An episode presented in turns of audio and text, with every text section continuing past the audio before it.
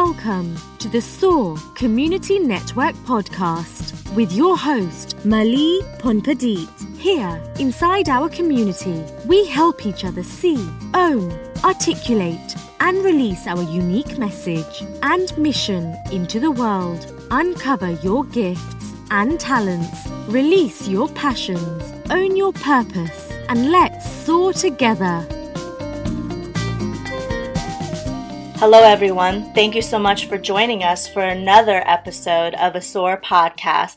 Today we have Michael Bronte. He is a novelist. He has been doing uh, this for many, many years. And today we're going to spend some time with him so he can share with us the inspirations around writing novels, writing in general, inspirations that really cater to fiction writing and beyond. Today, we want to welcome you, Michael. Thank you so much for being with us.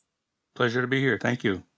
So, as I read your bio, I am was very intrigued because you had mentioned that as a young teenager, you remember reading paperbacks of mysteries, and it was under this huge oak tree outside your parents' neighborhood uh, grocery store. I think you mentioned. Yeah. You know, yeah. it's fascinating because so many of us, as we're growing up, have things that we remember, whether it's reading under the oak tree or writing poetry in my case, or what have you. But what inspires a teenager to pursue, because we have so many interests when we're uh, coming of age, to pursue, in your case, writing to the level where now you have written many, multiple books and continuing to love it? Well, the reading it started with the reading, and uh, you know the the whole neighborhood store situation was one where if you can envision Mayberry in your head, I literally grew up in that type of town, and we'd sit there and wait for customers to come in and ring the little bell uh, when the door opened, and while we, while I was waiting to serve customers, I just used to grab these little paperback novels, and I don't think my mother ever liked the fact that I grabbed those those uh, uh, uh adult type you know books because they weren't they weren't children's books by any means, but I I uh, I got into reading and, and just got hooked on the mysteries and how the how the author was able to weave s- seemingly a, a, hundred different unconnected details and have them all come together at the end of the book, and it just interested interested me on how how he did that. Um, and I always thought that writing was just an interesting uh, phenomenon and and and uh, was always intrigued in how authors put together a story. So I guess it just developed naturally. I, I don't I re- didn't really didn't go out of my way to develop that as a talent, but I didn't exercise that talent until probably 25 or 30 years after those days that I just described because I didn't start writing really writing novels until the mid 90s. So it was it was it lay dormant for quite a while. The interest did at least. Well, what what brought it back to life? Was there an instant, a moment? Were you bored? Were you inspired? What happened that just, huh, I should probably consider writing a book? Well, or two or three or four or five. well, truth be told, I, I, I hooked up with a guy who owned an advertising agency on the eastern shore of Maryland, and he used to have radio. He used to produce radio commercials, and uh, I don't quite remember how I hooked up with him, but I started writing radio copy for this fella. And uh, he lived on the eastern shore of Maryland, and I lived in Fairfax, Virginia. And he said, uh, well, mailing these things back, this was basically before the days of laptops and and and computers were just starting to come on uh, on the scene. So in order for us to uh, communicate properly, he bought me a little Mac computer, and it had and it had a uh, and I had never used a computer before, a, la- a desktop computer and uh, he said, "Here, learn how to how to uh, use this uh, word processing program. And when you write a piece of radio copy, you can uh, it can it can fax. It had a, built-in fax machine, and we started exchanging radio copy that way. But I had never used a uh, word processing program before, so he said, "Learn how to." So when he gave it to me and said, "Learn how to use this," I said, "Well, what the heck am I going to write?" and and lo and behold, after you know learning how to uh, uh, how to use the the program, I said, well, let me write this little story, and I wrote a chapter of it, and then I wrote two chapters of it, and then I three chapters of it. And then after a while, I showed it to my wife. I said, What do you think of this? She says, This is really interesting, sweetheart. And of course, she was probably just telling me that because she wanted to get me out of her hair, I guess. Um, but I, I, wrote it, and uh, you know, lo and behold, five or six months later, I had this story, and uh, I think I probably got hooked right right there at that at that point. So it took five or six months to for the hook to sink in, but that's I think that's how it developed. So did that particular story ever get published? That story is now the novel that's out there called Porch Ball. Great. And uh, I dare say that the finished product that's out there now is probably nothing, nothing, nothing like the original product that I that I wrote. But yes, it did develop, and it is out there. Well, it leads me into the next question then, because, you know, one thing that really intrigues me about a writer is the work is never done when it comes to aspiring to be the best writer you could possibly be. And when you look back uh, at that first story, again, comparing it to your current work as well as other authors and writers out there, you know, what have you learned about yourself as a writer looking back from where you started to where you are today? Uh, boy, that's a complex question. Yes, well, it is. I'm sorry. Well, that's okay. Um, I think I think I think one of the most important things is less is more. Um, I personally uh, tended, or probably still tend, to overwrite. Meaning, when I go in to describe a scene, uh, rather than try to describe that scene with, if two sentences or three sentences are adequate, I might write six. And you, you, as an author, when you look back on it and do your editing, you find yourself saying the same thing three different ways. And that's just not necessary. It's over detailed and it frankly bores the reader. So I, I learned that after a while by going back six months after I wrote something and looking at it and said, what, what the heck was I thinking when I wrote this? This is way too much. So less is more. Uh, but beyond that, there's two two aspects to to writing novels. The first one being that you have to make sure that your plot works. I mean, I look at TV shows and books all the time, and I'm constantly going through and saying, well, why is that part of the story? It doesn't work with the rest of the with the rest of what's going on in this, and and it doesn't work with what where the story is leading to whatever particular climax that is. So you have to make sure your plot line works.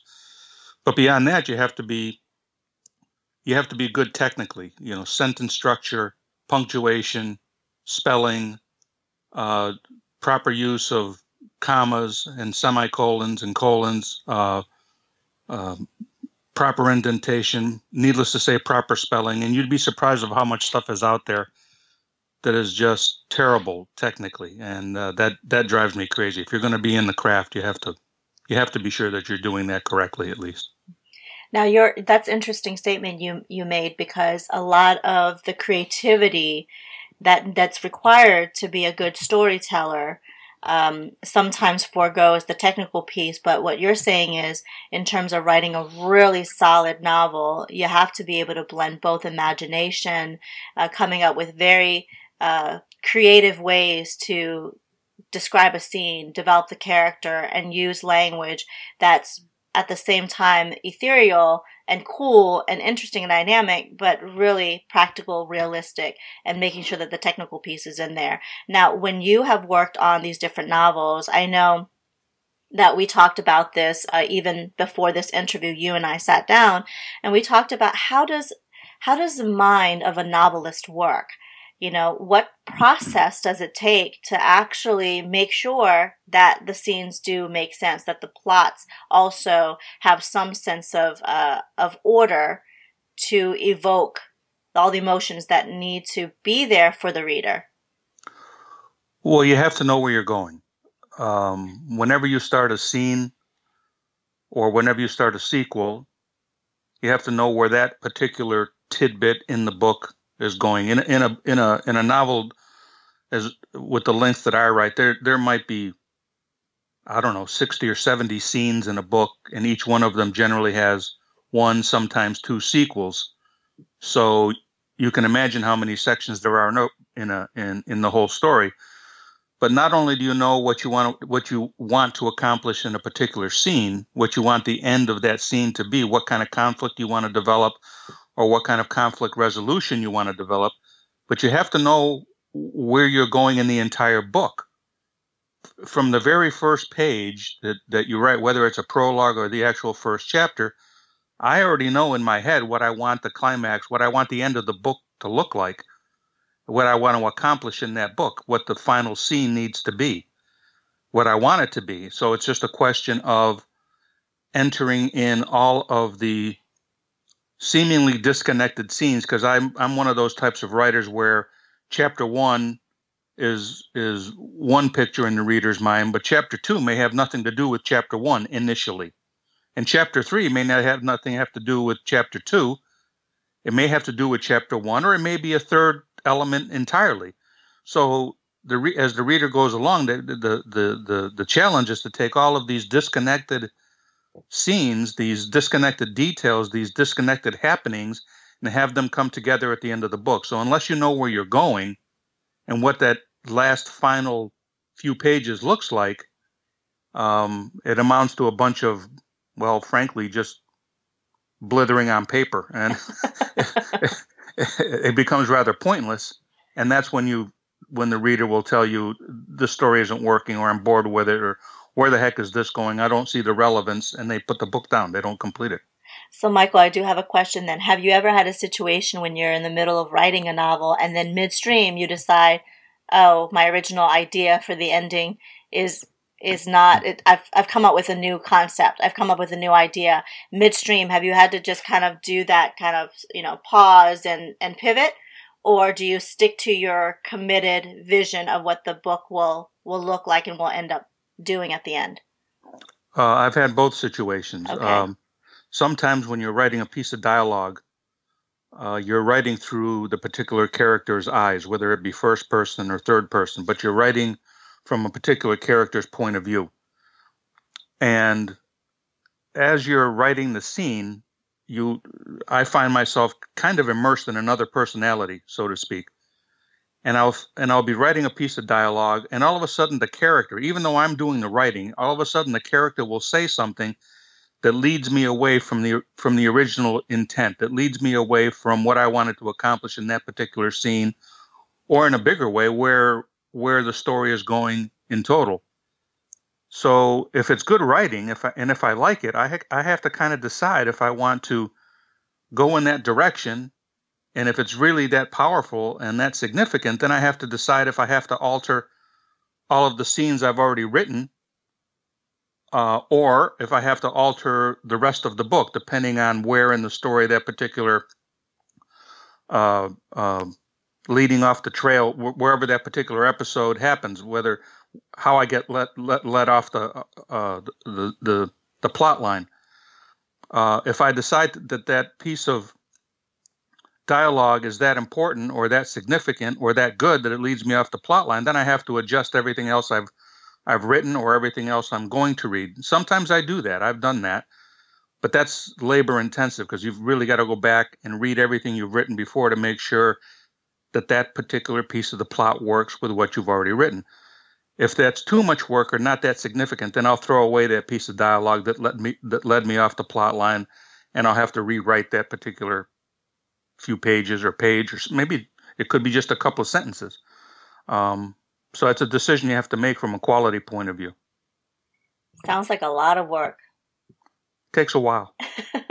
With I think it's fascinating to to uh, talk to someone like you who writes novels and and fiction because you know when you have a story that is real and you can check facts and data and not to say that obviously fiction books also do a lot of that right research but i would say when i wrote my um, memoir at least i knew i can go to my journals or i can do interviews and i can kind of get centered when i would go off the beaten path but there's a totally different experience that happens with fiction because you really your imagination can take you anywhere and i can imagine that it's very exciting and i don't know for you whether it's frustrating or not or maybe it's situational um, to come back from all the possibilities and pick something pick one No, I don't go through that process. Okay. I, as as I said before, um, while I have a thousand possibilities in my head before I start writing, once I put uh, once I put some words down on paper, I generally have an idea of where I'm where that story's going. I I so don't. You've, you've, got it mapped out in your head already. I've got it in my I've got it in my head. I've mm-hmm. got that. I've got it literally in my head, and um, and I kind of follow that.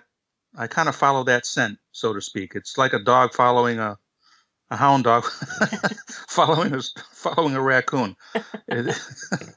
uh, so I don't have the other possibilities swimming through my head that that throw chaos into what I've already written, unless it's that situation where I'm writing that piece of dialogue that where the character leads me off off plot. Um, and that might happen six or eight times during the course of a story. Uh, so I don't know if that's uh, analogous to what you're describing or not, but uh, in terms of possibilities, um, my family always gives me a good uh, idea of what the possibilities should be. Because when I come up with something, they'll say, "No, that's that's a stupid idea. You don't want to do that." That's yeah. what family's for.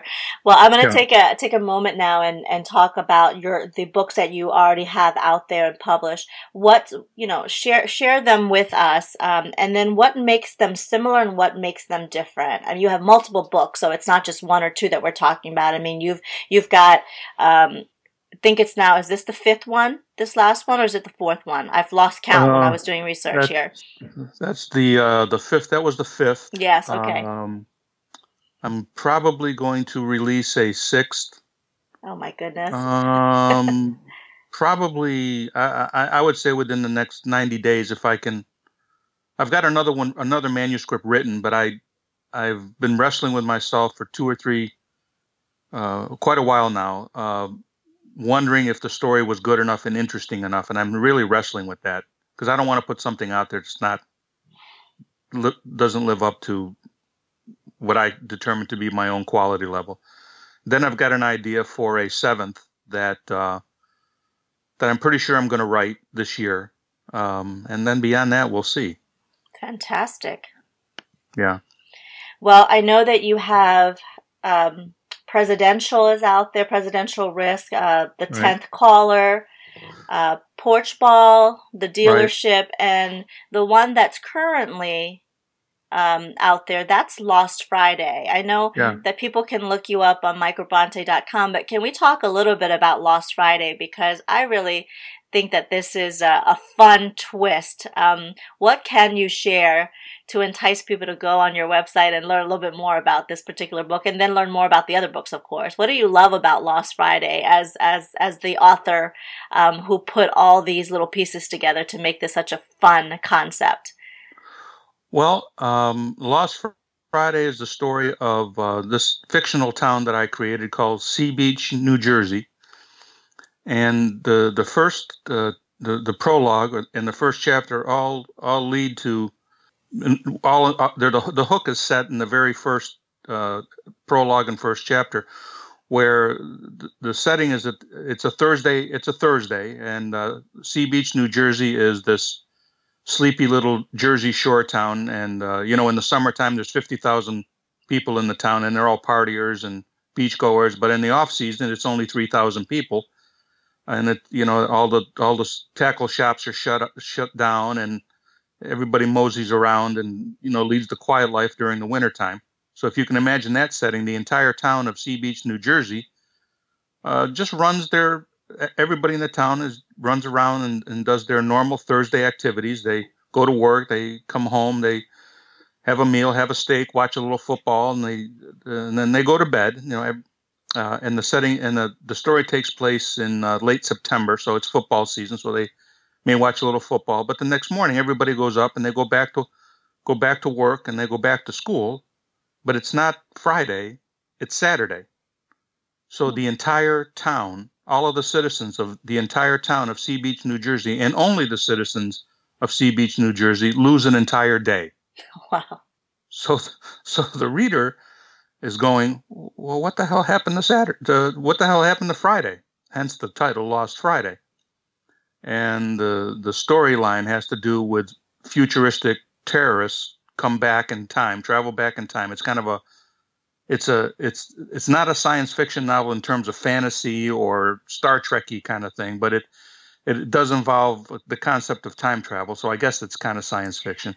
but the storyline involves futuristic terrorists come back in in uh, in time, and they're there to kidnap one specific citizen of Sea Beach, New Jersey, who happens to be at that point in history a high school a high school student. He's the quarterback of the, the high school football team.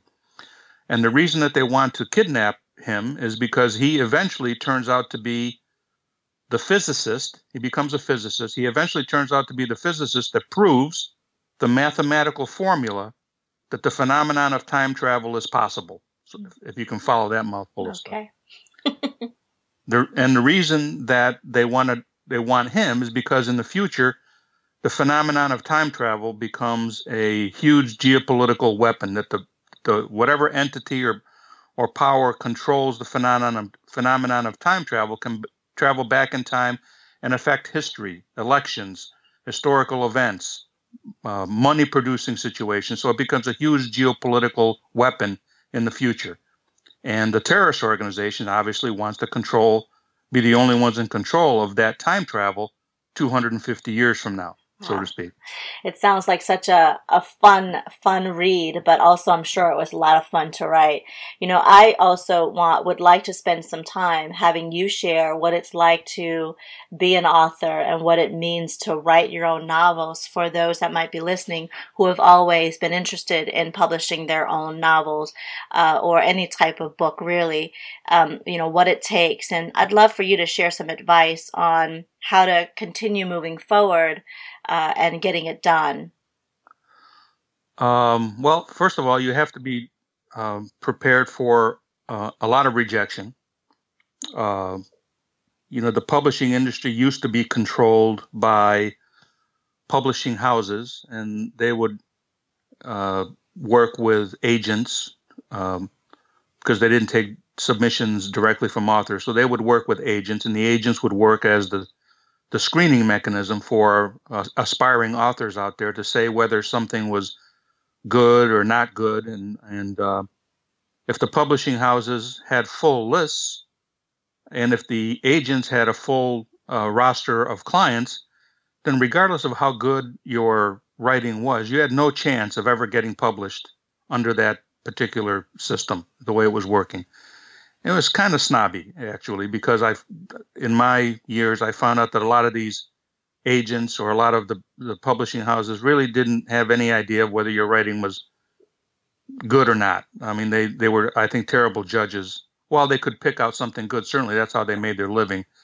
There was a lot of good stuff that never got published just because of they ran into that systematized uh, uh, structure. However, with the advent of uh, on demand publishing and self publishing and uh, publish on demand, which is going on now, while the opposite is happening, there's plenty of opportunities for authors to put their work out there. But because it's so easy to put your work out there, there's a lot of junk writing that's out there as well that's not very good. So it's you, you, there's rejection on both sides uh, from traditional publishers and agents, and if you put your work out there yourself and you're not very good, you're going to get rejected by the readers and your reviews aren't going to be very good. So if you're going to be an aspiring author, I think you need to be prepared for the hard truth and because uh, you're really putting yourself out there. You're putting your your personality out there. You're putting your work out there, uh, and you have to you have to be able to stick with it.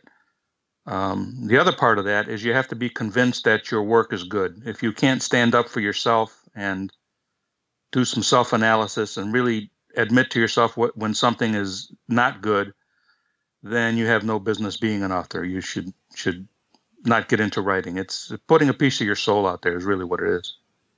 Those are some great points. Thank you, Michael. That makes a, a, a big difference to hear it from someone who's lived through it and uh, still found a way to publish so many books and really proud of your work and, and learned how to stand up for for your work as well. And I think the readers can sense that and enjoy all the um, dynamic publications that you've shared with us today. Now, I want to ask one last question before having you share how people can learn more about your books and you is really to, who were your who were your idols or role models as writers? And uh, are there any particular ones that come to mind that were really um, prevalent to you, or were you just really reading a lot of different things and took inspiration from all different types of, of writers and authors? Um, you know, none of my stories are real serious, kind of, uh, um, how do I say this? Uh, real serious uh, novels. My books are just entertainment, beach books, if you will. Uh, all of my authors are just common people who, by through no doings of their own, run into these fantastic situations, and they all have to rise to the occasion to become the the heroes at the end of the book. So I don't I don't think any of this is is uh, I, I don't take myself too seriously, mm-hmm. and and uh, I just do it for entertainment. So it, they're just entertainment novels, is what they are. And uh, and one of the people who writes with that kind of style, this happy-go-lucky, non-serious kind of style, is Nelson DeMille, and I really like his style of writing. And uh, so I, I I kind of emulated a lot of that, and then I I threw in a lot of techniques that I think Tom Clancy uses in terms of how detailed he gets in his descriptions and uh, how to make a setting realistic. So those two guys kind of stand out off the top of my head. Uh, but beyond that, uh, I, I, never really followed anybody else's style specifically. Uh, I kind of developed my own. That's my own my own language and my own uh, personality through the books. So I I didn't get really overly inspired by one or two people, but everybody has an effect. Excuse me. I really do like that point, though, because especially what you mentioned earlier, with the market being so saturated, uh, with the opportunity now for so many of us to publish our own our own books and and get it out there, uh, you know, being able to have your own unique style without sacrificing quality, I think, is also very critical with the saturated market like this. So I think that was a great point. Well, yeah. Michael, how can people find your books? I know it's listed on several different um, platforms and, and places that they can go, but where can they find more um, information or purchase your books and then learn more about you? Well, uh, I'm available uh, on several places. You can go on Amazon, of course. Uh, you can, and there's a hard. You can purchase hard copies through Amazon. Uh, there's also Kindle versions available through Amazon. Uh, I am on Smashwords if you uh, are into ebooks, which, uh, if you uh, have iPads or handheld devices, you can get the ebook formats, which are Mobi and EPUB and PDF formats on Smashwords. I'm also listed on Goodreads, which is a reader site uh, and there's and there's I don't know how many millions of members of Goodreads 20 20 million I think of uh, dedicated readers. So there's discussions on there book clubs recommendations all kinds of things on Goodreads. And all of those are their own independent websites so if you go on Smashwords it's www.smashwords.com etc and my last name is B R O N T E.